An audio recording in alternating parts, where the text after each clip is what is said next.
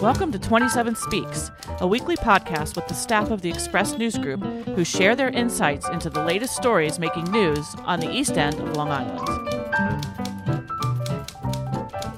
27 Speaks is sponsored by the law firm of Toomey, Latham, Shea, Kelly, Dubin, and Quartararo. Strong advocacy and attentive counsel. Be well advised. SuffolkLaw.com. And we are recording. Feels like a long time since I've said that. I know. What are you doing here, Bill? We haven't seen don't you in a while. Welcome back, Thank you.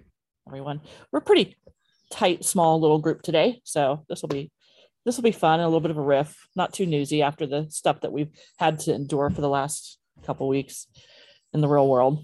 We're gonna we're gonna avoid the real world today and talk about the fan- fantasies of journalism.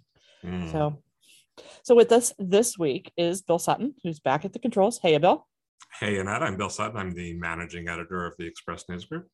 and Brendan J. O'Reilly is here with us as well. Hey, Brendan. Hi, everyone. I'm Brendan. I am the deputy managing editor. And my name is Annette Hinkle, and I'm the arts and living editor of the Express News Group. And also with us is our old friend, not that old, but friend who's been around a while.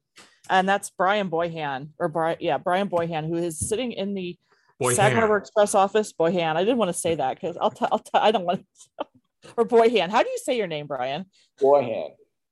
Brian Actually, Boyhan. It used, to, it used to just be Boyan. And, Oh. uh, you know, until I was, uh, I was a teenager in college, actually, actually until I got into business. And my brother, uh, Tom Boyan, uh, started pronouncing it Boyhan because when he was doing, when he was uh, conducting a business story and uh, story, but doing business, the person he was talking with always kind of bubble the name a little bit. So he uh, articulated the H in Boyhan and it became Boyhan. And I just sort of followed suit. Yeah. I wonder how they said it in the old country. That was interesting, huh? Never know Uh, So what are you, Brian? How do we describe you as a as a introduction? uh, I am the former editor and publisher of the Sag Harbor Express. That's right. Also with us today is Drew Scott. Sorry, I'm late. Uh, I'm uh, I Hey, was Drew. held over on another Zoom. Hey, Drew. Yeah, you thought you were going to start relaxing now, right? That's right. Apologies. So um, Drew Scott and Brian Boyhan were both inducted into the Long Island Journalism Hall of Fame last week by the Press Club of Long Island, of which Brendan happens to be the current president. We thought we would have Drew and Brian on today to talk a little bit about their background and their life in journalism and this recent honor and um, what they're up to going forward. So Brendan, do you want to talk a little bit about the about the Hall of Fame and uh, the Press Club and the event that we had uh, last week? So, a bit of background on the Press Club of Long Island. It is a chapter of the Society of Professional Journalists, uh, but it wasn't always that way. It actually started as an independent club in response to this event where a reporter was jailed for withholding a source. And that happened in 1974. So, we're coming on 50 years of this club's existence. I think my math is right there, isn't it? Yeah, I think that's 50 years. That went by in a flash. so, and at one point, Brian was actually uh, the vice president of the Press Club of Long Island's East End Satellite. Uh, so it, it was in the 80s when the Press Club of Long Island joined the Society of Professional Journalists, which is a national organization with chapters all over the country. And it had been the tradition uh, to honor an outstanding journalist every year eventually they decided to turn that into what they call the Long Island Journalism Hall of Fame. So in 2014, there was an inaugural class which included everybody who had been the journalist of the year before. And since then, they've added three, four, or five people a year. Um, in 2021 and in 2020, because we weren't able to do a Hall of Fame induction in person due to the pandemic, we decided to just do posthumous inductions. So that was uh, William Cullen Bryant from the New York Evening Post in 2021 and David Frothingham of the Long Island Herald. Which I believe that was actually in Sag Harbor, the first newspaper on Long Island. And then in 2022, when we were able to do this again, uh, the board voted to select Drew Scott of News 12, Joye Brown of Newsday, Chris Vaccaro, who is a PCLI member, and he is inducted into the PCLI wing of the Hall of Fame for his contributions to the Press Club of Long Island and the Society of Professional Journalists. And last but not least, Brian Boyhan, publisher emeritus of the Sag Harbor Express. Did you have to arm wrestle someone to get Brian in there since he's one of ours? I tried to stay out of the argument because I know Brian and Brian was inducted based on his merits, not because of anything that I did. so, Brian, you didn't pay Brendan under the table or anything for this. I did not. You did, did not. not. so, I, I, can tell you that I was shocked when I I learned uh, about this. You you have you have joined the club that includes Walt Whitman. Yeah, and uh, no, it's a pretty. Uh, I it's a fairly heady company. You know, it's uh, it's Walt Whitman, it's William Cullen Bryant, Jimmy Breslin, uh, Bob Greene, who um, I had I was lucky enough to have met, uh, you know, back probably 20 years ago, uh, and um, David Frothingham, which is one of my favorites, of course, because he was the founder of the first newspaper on Long Island, this the uh, Long Island Herald. Somewhere in Sag Harbor, it was published, right? Somewhere in Sag Harbor, and interestingly about uh, David Frothingham was he was, um, I believe, tried on the Alien Sedition Act because he and the government uh, did not see eye to eye, and he actually was in jail. I've heard uh, a couple of different stories. Either he died in jail or he was released and never heard from again. Um, wow! So he's kind of a mysterious character. Kind of mysterious, yeah. And then Carl, and then Karl Grossman, yes. The, of the uh, uh, and uh, a longtime journalist.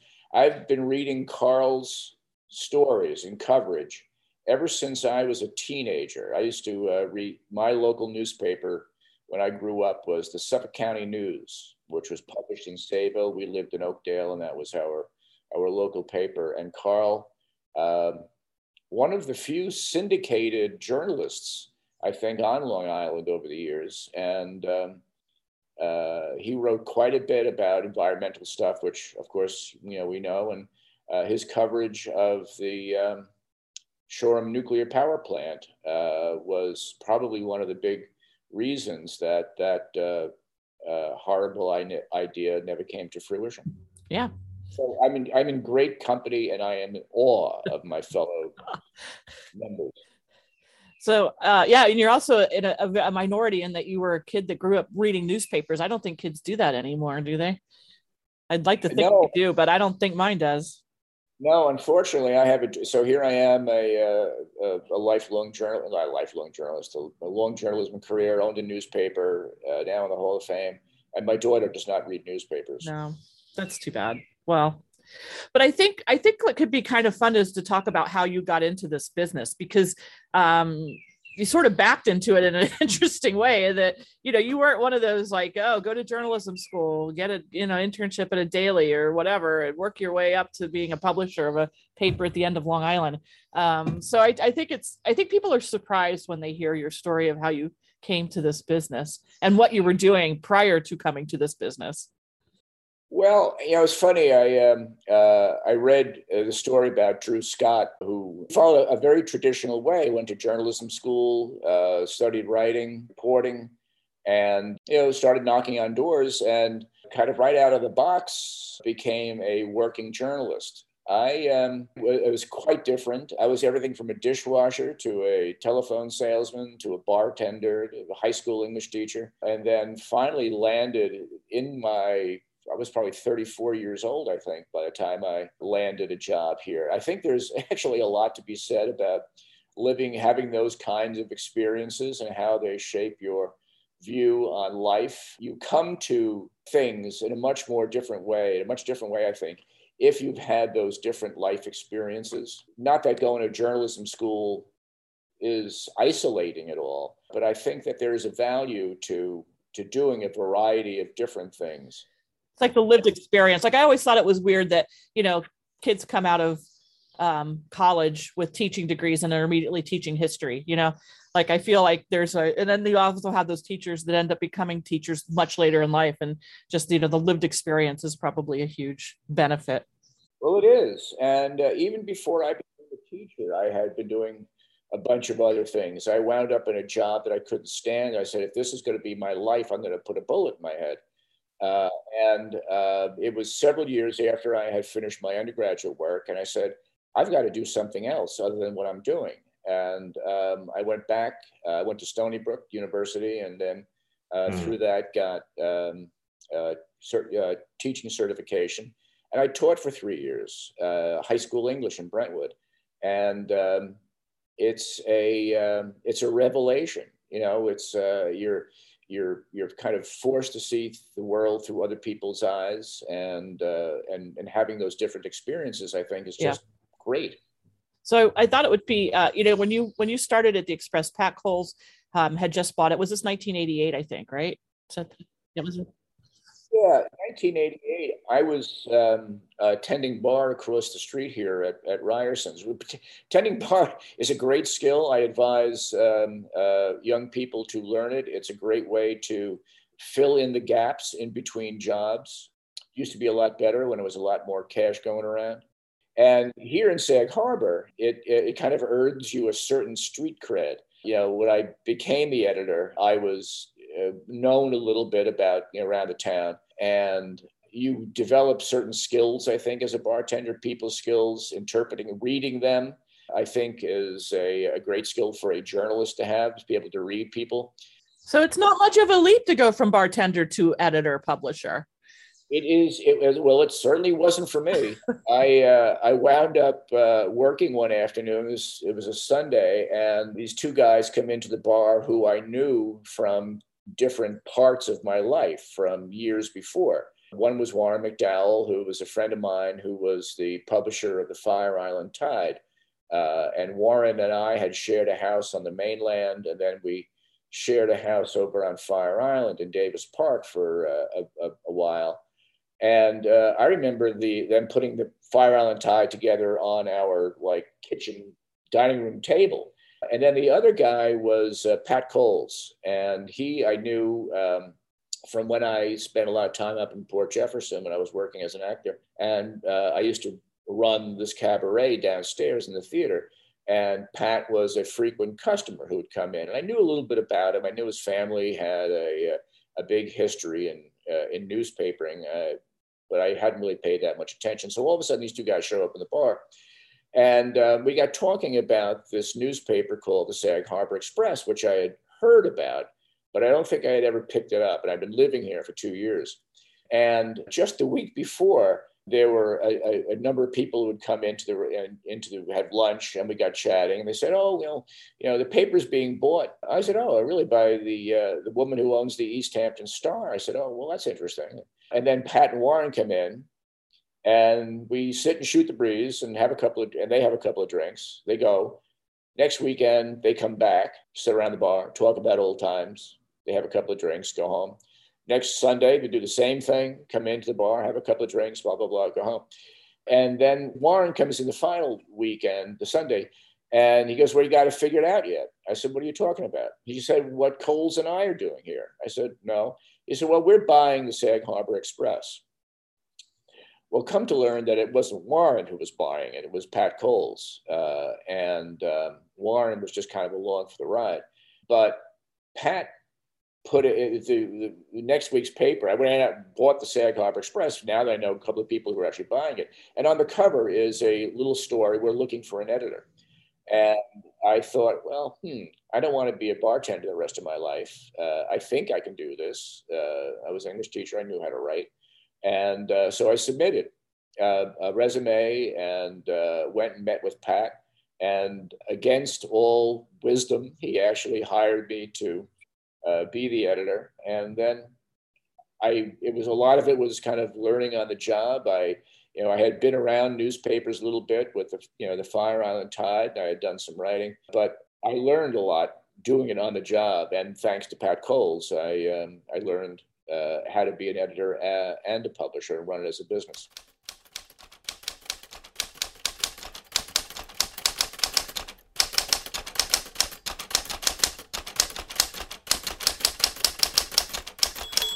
So, Drew, do you want to talk a little bit about your life as a journalist? I know that you've done an incredible amount of things, and I think it's fascinating that your first job in journalism was like in Bermuda. Uh, yeah, I went there on a honeymoon, and I was uh, um, hoping for um, just an enjoyable two weeks, and uh, so we took um, my wife and I took a tour of the TV studio, and uh, uh, I said to the uh, program director, "You got any openings?" And he says, "As a matter of fact, yes. somebody just quit." Um, and went to ABC in London. I said, "Well, I've got a tape and a resume uh, handy. Uh, always, you know, broadcast people know to carry tapes and resumes. Uh, it's probably the same with newspaper people as well, but uh, uh, always be ready on the spot. So I was ready, and they said, "Well, that that won't be necessary. You could do a live audition." And uh, as I took a big gulp and uh, said, "Oh boy, what am I in for?"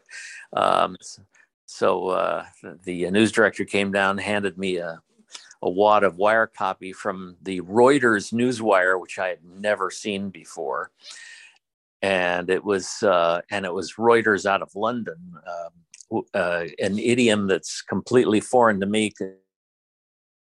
AP all these years, so uh, uh, I had to translate uh, what boots and lorries were. You know, I, I quickly I quickly learned uh, what a boot was and what a lorry was, and uh, went from there. But uh, he offered me the job on the spot after I did the five minute newscast, so we were off and running. So, had you and your wife really thought about living in Bermuda? Was that like on the? I didn't realize that was probably on your on your radar when you went there for a two week no, vacation. It, right? was not on my radar, but I did have my bags yeah. packed. And we were um, we were thinking of uh, moving back uh, to California where my parents lived, uh, or we could stay in New York where her parents lived, and uh, uh, we're starting a new life. And uh, um, so all of a sudden, this opportunity opened up, and it seemed like Providence. So, what the heck? We we stayed almost three years. It was fun. It was a lot of fun. I bet it it was a great learning yeah. experience too. You probably got really good at driving a moped too. I'm thinking, right? Because that's what they get, get around on out there. Driving on the left. And on the left. Yeah, that's right. Uh, yeah, my uh, my wife uh, got a Volkswagen, and mm. we picked it up from the showroom. And the first thing I did was drive it on the right. and Get over on the left. Just had an accident very first day. well, there's news. You're right. You could have been on your own newscast. right, exactly. So, uh, so after a few years, like you, you just you moved um to, moved on to Long Island, then, right? So, I wondered if you um want to talk a little bit about your career on Long Island and and why Long Island? Did you have connection out here already? Um, when you when you came for um to start to be the founding director of WLNY. Uh, we um, uh, after almost three years in Bermuda, it uh, not not being a, a, native, uh, being an expatriate there uh, is very expensive to live. So, and and we had uh, our first child there, so it was getting very expensive to continue living there. So we had to move back to New York, and uh, I I um, I was not ready to break into New York stations um, because I didn't have that much experience. So the word was, you know, the, the best radio station uh, to, to break into news was WGBB, uh, which was um, uh, which had their studio in Merrick and they're uh, based out of Freeport. So I went there and uh, again uh, walked in the door and said, you know, we just happen to have an opening. It was just a, a, lucky thing that you you came in and approached us now. So they hired me very quickly and it was great. Um, uh, so and I learned a lot there too. Um, th- that was uh, the uh, good old days of uh, local radio news on Long Island. We had two people on duty uh, almost the entire day and night, and um, we were if we weren't on the air twice at, twice in the hour. broadcasting a five minute newscast, we were gathering tape on the telephone and making uh, beat calls. So it was uh, was a, a, great lesson. And I think the very first year out was uh, the Roe versus Wade decision, um, which uh, was a huge story and uh, was uh, earth shaking to Long Island. Um, and um, it, that was one thing that stands out in my mind. But yeah, GBB had a great reputation um, as uh, a pace setter in, in radio news. And, and they had what they called uh, at the time uh, Long Island Network. Uh, so they um, partnered uh, with, in the newscasts with WGSM in Huntington. Um, so it was 1240 and 7, 740 on the dial in in Huntington. So it was a it was a great way to cover the almost the entire island uh, with with news and uh, public affairs. And then uh, and then you found your way down to uh, to DC for a while, where you were covering slightly larger uh, news events, right? Right. Um, yeah. The uh, I, I did um, radio for a, a, couple of years and then was offered a job at WOR FM in the city, and that was where I made my break into New York City. And uh, I was invited to join a an a union meeting one afternoon after my shift, and um, I just happened to uh, sit down with the uh, WOR TV news director, who said uh, that he was looking for reporters uh, to launch this new News at Noon program with Tom Dunn. Uh, was uh, Tom was a, a very well known uh, news broadcaster from CBS, and then um, ran into some problems and uh, was hired by Channel Nine. And I said, "Well, um, I'm working at FM. I would love to be a reporter on on on television." So I said, "Well, come by and see me," and that's how I got hired at WOR TV uh, was there three years and then uh, jumped over to WPIX, and that was Tribune Broadcasting. They were setting up a network in Washington called Independent Network News, and they had a bureau there. And that's how I wound up four years working for Channel 11 down in DC. And that was a tremendous learning experience as well because uh, we had beats, but we also uh, had to substitute sometimes on Capitol Hill or at the White House uh, or in the agencies. So it was, it was great, great learning experience there. Local support comes from the law firm of Toomey, Latham, Shea, Kelly, Dubin, and Quartararo. In these trying times, working full time for their clients and the public interest, providing strong advocacy and attentive counsel. Be well advised. SuffolkLaw.com. 27 Speaks, brought to you by Sag Harbor Books and Southampton Books, independent bookstores located in the villages at 7 Main Street in Sag Harbor and 16 Hampton Road in Southampton. Carrying a wide selection of new books, stationery, toys, games, first editions, and rare books. Their entire inventory is browsable on the website, southamptonsagharbourbooks.com. Now hiring booksellers at both locations.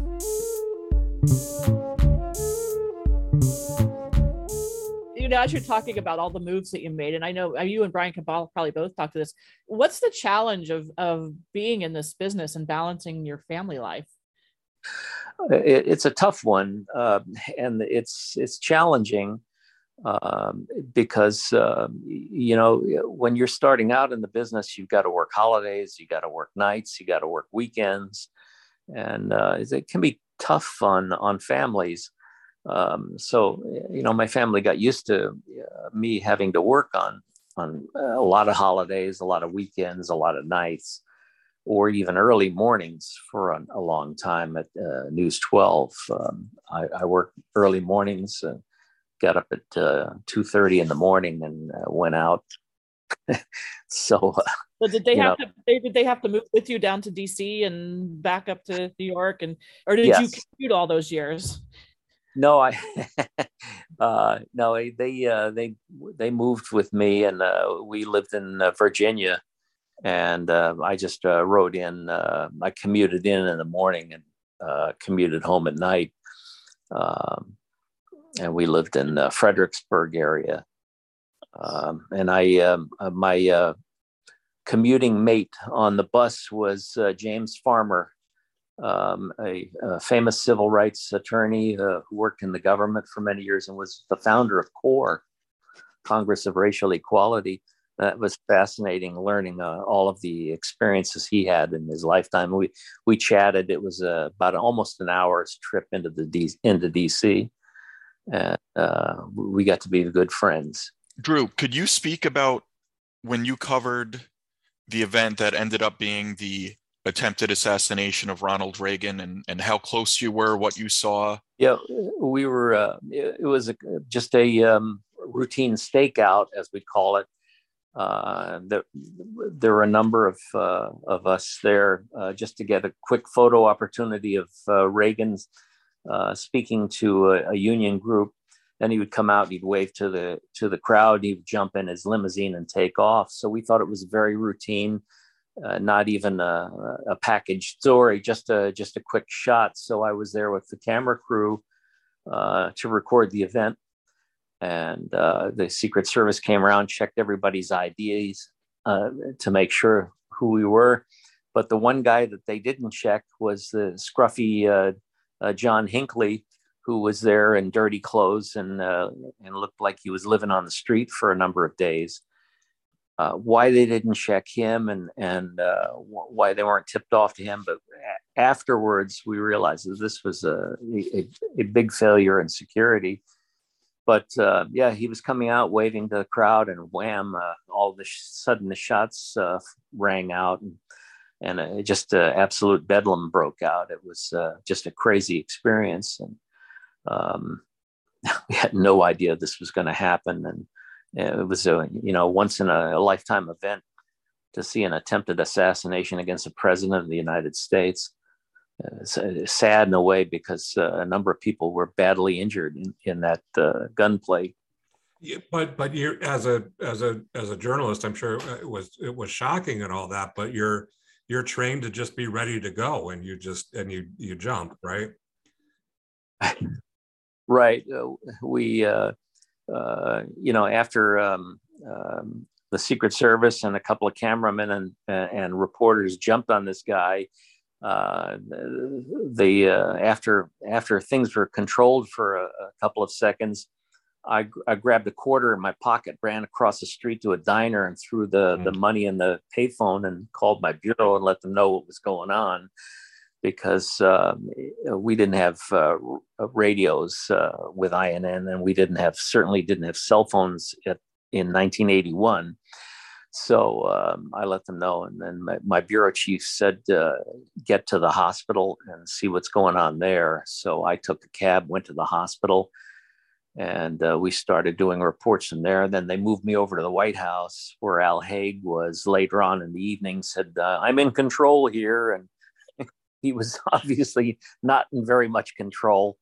Um, uh, and we really didn't realize until um, uh, quite a few days later how uh, tenuous that situation was, how close to death uh, President Reagan was, and and and um, how this caught everybody with uh, with, with uh, surprise, and even the vice president was traveling and wasn't wasn't locked into place, so it was a mess. You know, it's also kind of surprising to me is like here we are all of these years later, and you know, the issue of guns is back in the news.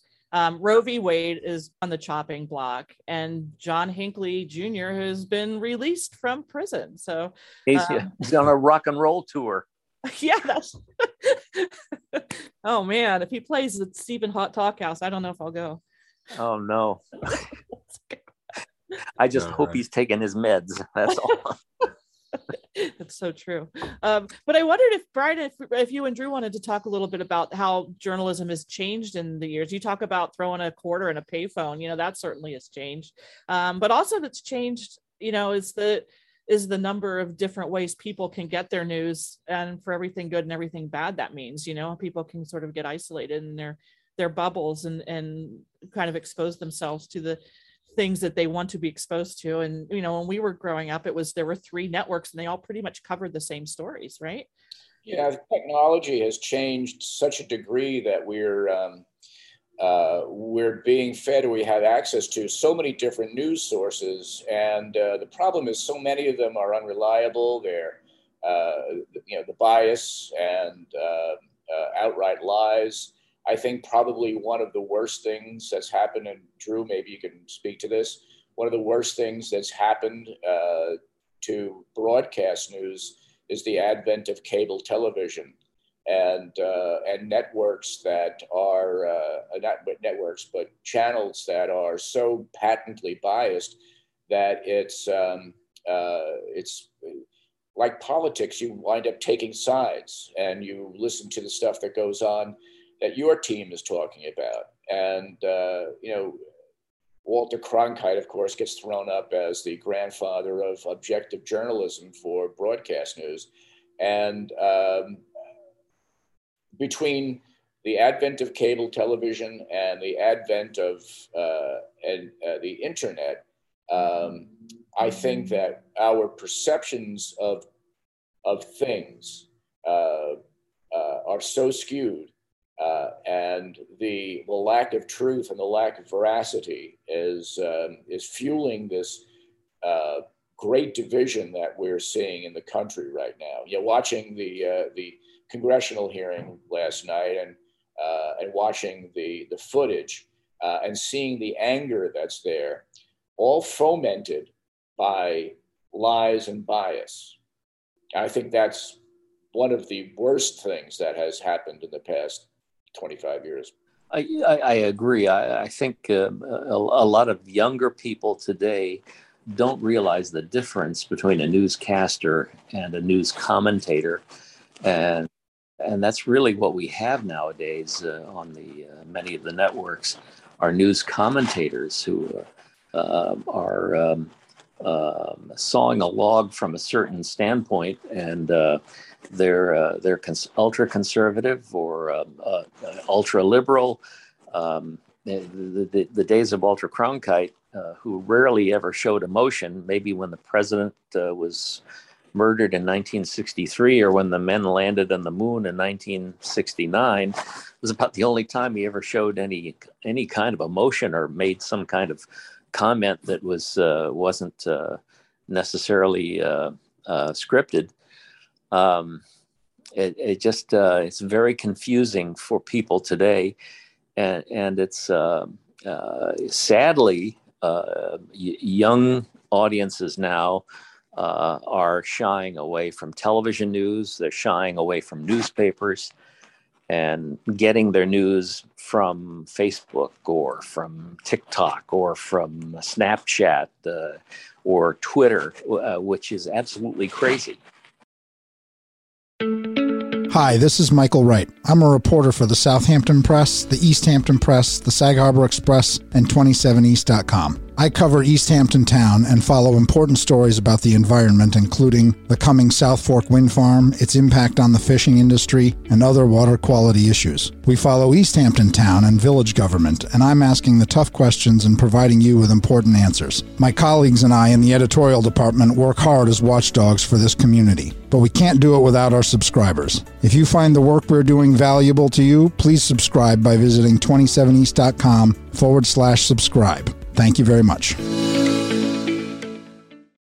Do you worry about also the way that journalists are portrayed? Like they've become an enemy of the people. I mean, we saw on January 6th how journalists who were there to cover the event turned into victims in many ways. And is that something that um, you have seen, either of you, um, any sort of vitriol sent your way that that was threatening? And um, and is that something that we need to be concerned about? Is the way journalists are perceived and treated in this country?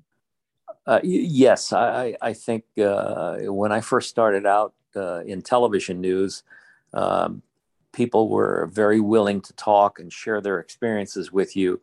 And they felt that you were on their side, the people's side, uh, to tell their story.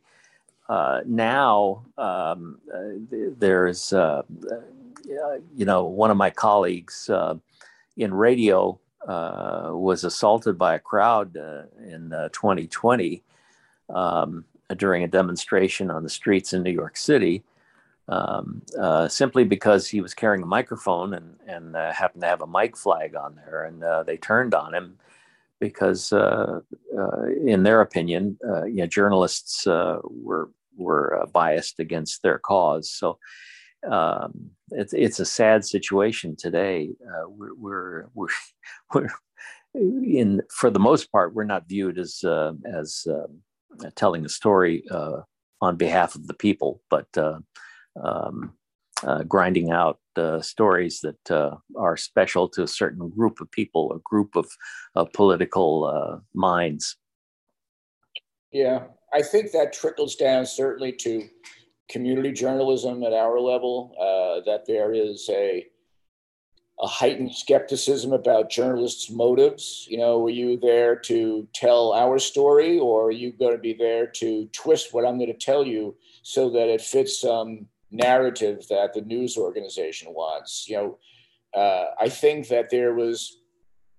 So I've been at this for a little bit over 30 years. Drew's been in it a little bit longer than I am but there has always been a little bit of skepticism about journalists. Uh, and I think what has happened in the past decade, or maybe a little bit less, uh, is this uh, uh distrusting of what a journalist's motive actually is. And I think to the point of, and uh, uh, for uh, Brendan and the uh, members of SPJ, uh, the Society of Professional Journalists, I think they have a uh, perhaps a greater challenge than they may have had 20, 30 years ago about establishing uh, ethical groundwork for journalists. Uh, and I think it starts with organizations like SPJ and certainly in newsrooms um, to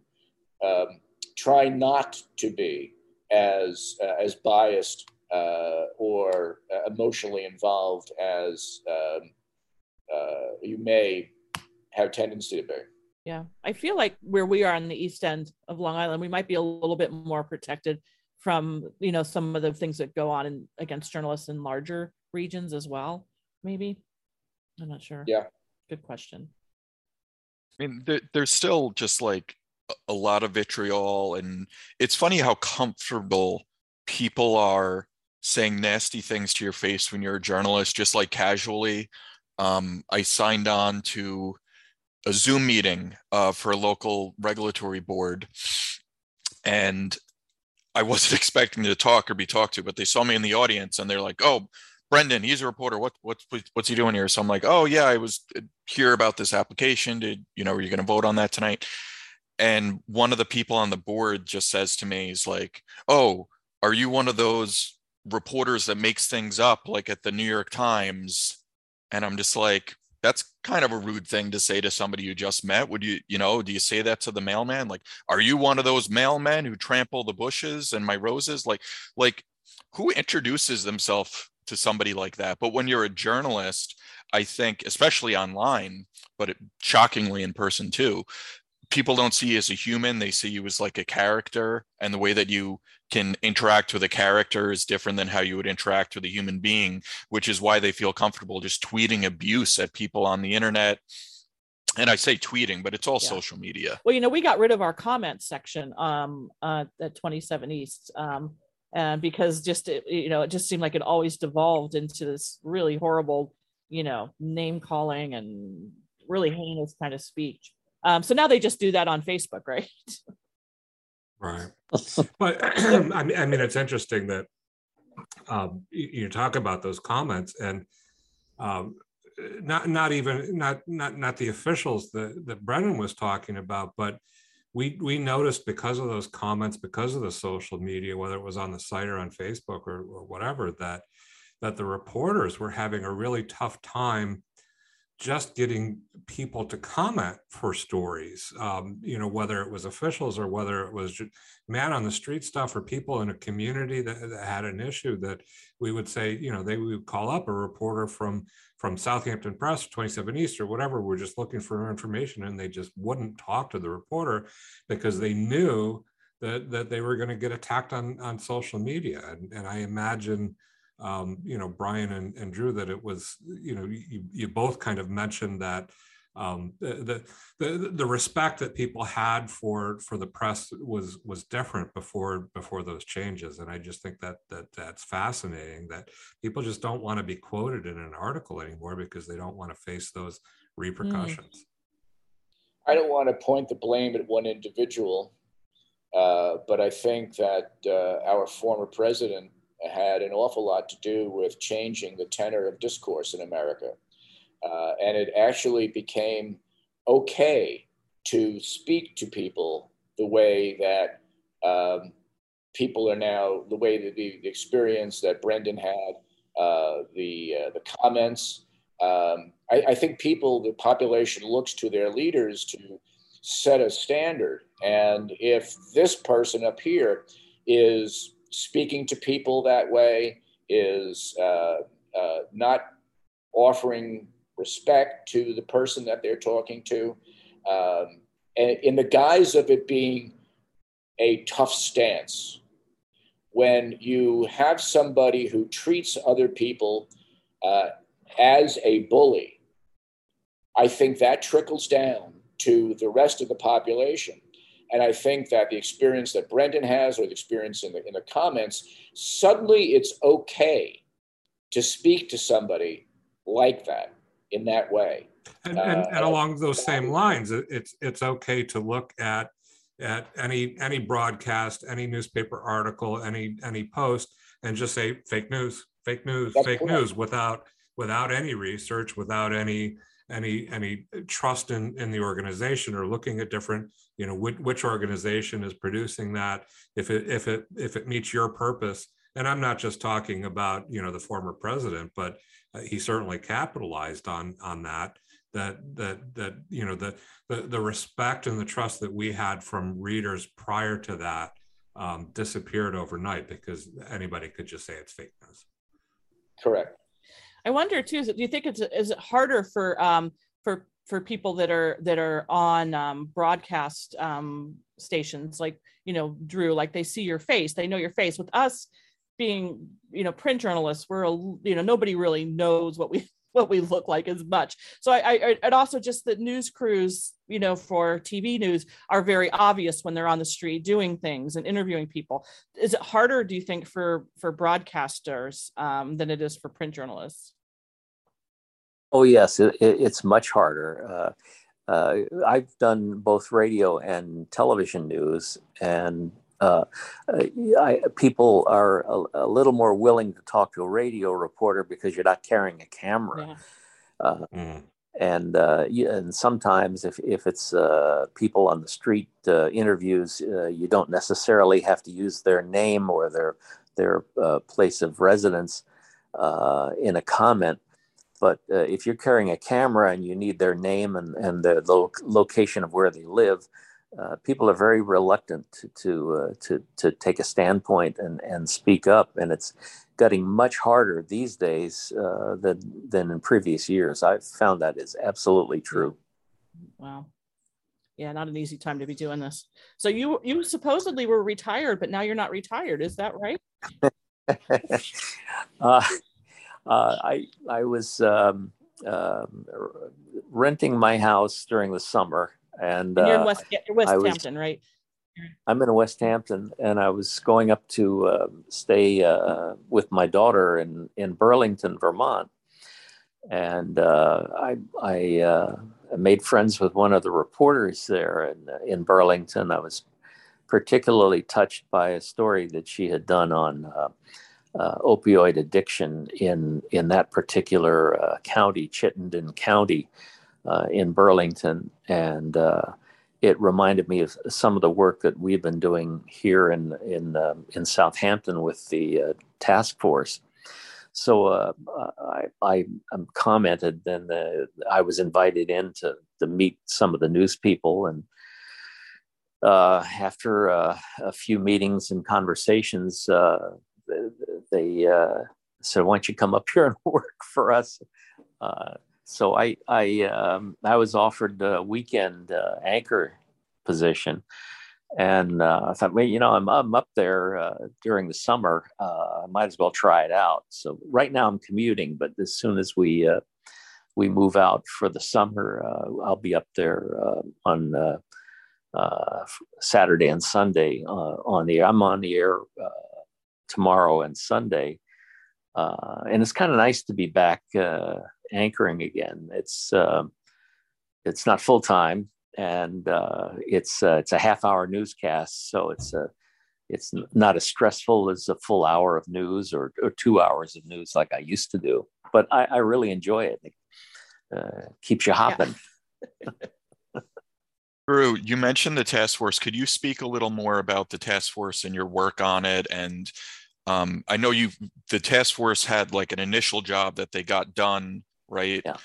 And but their their work is still going on. Yes. i don't think you're co-chairing it anymore but you're still involved. Right i'm a member of the committee. Uh, it was called a task force. We we had um, a year to make a final report. We, we presented that final report uh, making uh, almost um, a hundred recommendations to the town and to the uh, to local government and this is uh, related, just the, to clarify this is related to the opioids in um, in the town Correct. Yeah, opioid addiction, um, fentanyl, uh, heroin, uh, any kind of substance abuse really uh, was addressed by our task force. And uh, we had members, all members of the community, uh, ambulance, uh, fire department, police department, um, people from um, OASAS, the state addiction council, um, the local hospital, Southampton Hospital, um, a number of uh, medical doctors and nurses, uh, treatment um, uh, people, as well as uh, former substance abusers who uh, were in long years of remission and, and uh, were fully rehabilitated. And um, it was it's it's been a great experience. Um, we now call it the um, substance abuse and, and mental health uh, committee. Uh, so it's a, a, wider scope that we have to address in Southampton. And uh, we're happy to open up a Thrive Center in, in West Hampton, uh, thanks to a, a, grant from OASAS and uh, also from HUGS, the organization that uh, works with substance abuse. Um, and Thrive Center is kind of like a clubhouse for people who are um, um, looking to uh, turn their lives around and need help and support. Uh, so uh, if it's Super Bowl, if it's a World Series or a weekend, uh, uh the Rangers uh, versus the Tampa Lightning hockey game, they come and they sit down, they watch TV, they they associate with other former substance abusers and and people who were uh, treatment um, uh, facilitators and uh, counselors, and uh, you know the uh, the beverages that are served are non-alcoholic, and it's it's a place to um, let their hair down and enjoy themselves um, and be free of any any kind of substance. We're hoping to open more, by the way, uh, in East Hampton, maybe in and Riverhead as well. So we're working on that. So I know you come to this issue from a very personal space. Do you want to talk about that a little bit? Yeah, I, um, I, I was, uh, I had twin granddaughters, um, Hallie and Ellison. They were 22 years old, um, uh, beautiful girls. Um, they were in college. They were in the first, uh, second year of college. Uh, they were both in the city.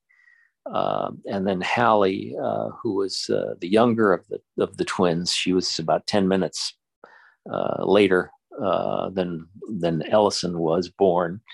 So um, she um, she got involved with a, a friend who was a heroin addict, and he introduced her to his misery and got her involved in that uh, that she thought she was in love, and um, uh, they were staying in East Hampton um, one weekend, and uh, they um, were camping there, and I, they had apparently taken uh, heroin. Uh, and unbeknownst to them, it was it had fentanyl in it, and and she had a fatal overdose. Um, the uh, the boyfriend uh, died the next day, um, and uh, it was just just a terrible, tragic uh, situation. And of course, our whole family was, was devastated by by what happened. Um, and, this was a good kid. the kid was in college. She was uh, she was um, hoping to achieve a, a, a, life of art and creativity, and um, and all of a sudden this thing happens. Uh, so I, I, and I know there are hundreds and hundreds of other uh, kids on Long Island in the same situation. So uh, Jay Schneiderman and I got together, and uh, we we uh, really decided we, we got to do something about this. So he he called me up and he said, "Why don't we set up a task force and uh, you be co-chair, and and we'll um, we'll um, look at the reasons for this and what we can what we can do to turn it around." Uh, in that particular year, I think there had been something like 30 overdose deaths in the town of Southampton alone that were recorded, probably more, but a lot of times uh, uh, overdose deaths are reported as other things. You know, it could be uh, um, uh, misunderstood as a suicide or maybe misunderstood as a heart attack or something like that. Um, and then after we got busy with uh, our work and with public awareness, um, the next year there were fewer overdoses, and then the next year even fewer, almost uh, three, I think, was uh, the total number of fatal overdoses in the second year of our task force. And then all of a sudden the pandemic hit and uh, we were back to square one. So um, uh, we've got our work cut out for us again. And uh, it's a it's a huge crisis. And then we we have the problem of um, uh, possibility of uh, uh, legalization of marijuana now in the state of New York, and and that's only it seems to have aggravated the problem with uh, a lot of uh, substance abusers. So uh, we've got a lot to deal with. Yeah, and Connecticut, I mean, in Vermont, where you're doing your newscast, uh, they deal with the with the same thing up there. It's almost uh, it seems almost worse up in Vermont, right? It, it, it it's it is a, a, huge epidemic there, and uh, uh, there are circumstances why it's that way. It's more rural, and uh, they're, they're um, um, they need distractions, and one of the distractions are, are, are drugs, which is sad, and um, that's that's what happens, uh, especially during a pandemic. You're you're uh, you're locked into place. You can't go anywhere. You, you're wearing a mask. You you have to stay uh, close to home. Uh, so people were turning back to drugs or to uh, alcohol or other things, which uh, made the problem worse. Well, it sounds like you're doing a lot of good work, though um, between being on air and, and, the task force in Southampton. Yeah, thank you. Appreciate that. Uh, we we uh, we have a candlelight vigil uh, each year where people come out and remember their uh, their loved ones, and we partnered with uh, Huntington Islip, and um, we're hoping to get a, a, task force going in the town of Brookhaven as well. So um, um, stay tuned. There's more to come. Your work on Long Island continues, even though you can also see you in Vermont now. Great. Right. Drew, uh, thank you so much for joining us and for sharing with us um, about your your personal details and the important work you've done for the task force and and about your career. I think for me as a journalist, I love to hear about um, these really storied careers and and the positivity that you've brought to to journalism on Long Island and and further afield um, internationally, really, uh, with your time spent Bermuda. And as the Press Club of Long Island, we were really honored to be able to induct you into the Long Island Journalism Hall of Fame. And Brian, too, um, when we th- think about who made great positive differences for journalism here, uh, you know, it's as much as we love our TV folks, um, it really is the people running the community newspapers too. Um, and to the far reaches of the island to, you know, we're an East End podcast and for the East Enders, um, the Sag Harbor Express is very important to us. Um, just as Newsday and News 12 are important to the people up island. So uh, Brian, we're, we were equally as thrilled to be able to induct you into the Hall of Fame. Thank you. Thank you very much. Great being with you. Nice being with all of you. Thank you.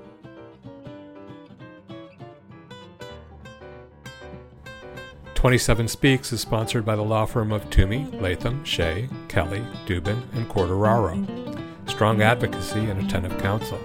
Be well advised. SuffolkLaw.com. Thank you for listening. Join us again next week to hear what's news on the East End. Our interlude flute music is by Allison O'Reilly. Our opening and closing theme music is Boysdale Blues, written and performed by the incomparable Judy Carmichael. Listen to Judy's weekly show, Jazz Inspired, airing on an NPR station near you, or go to jazzinspired.com. 27 Speaks is a weekly podcast produced by the Express News Group, which includes the Southampton Press, the East Hampton Press, the Sag Harbor Express, 27east.com, and sagharborexpress.com.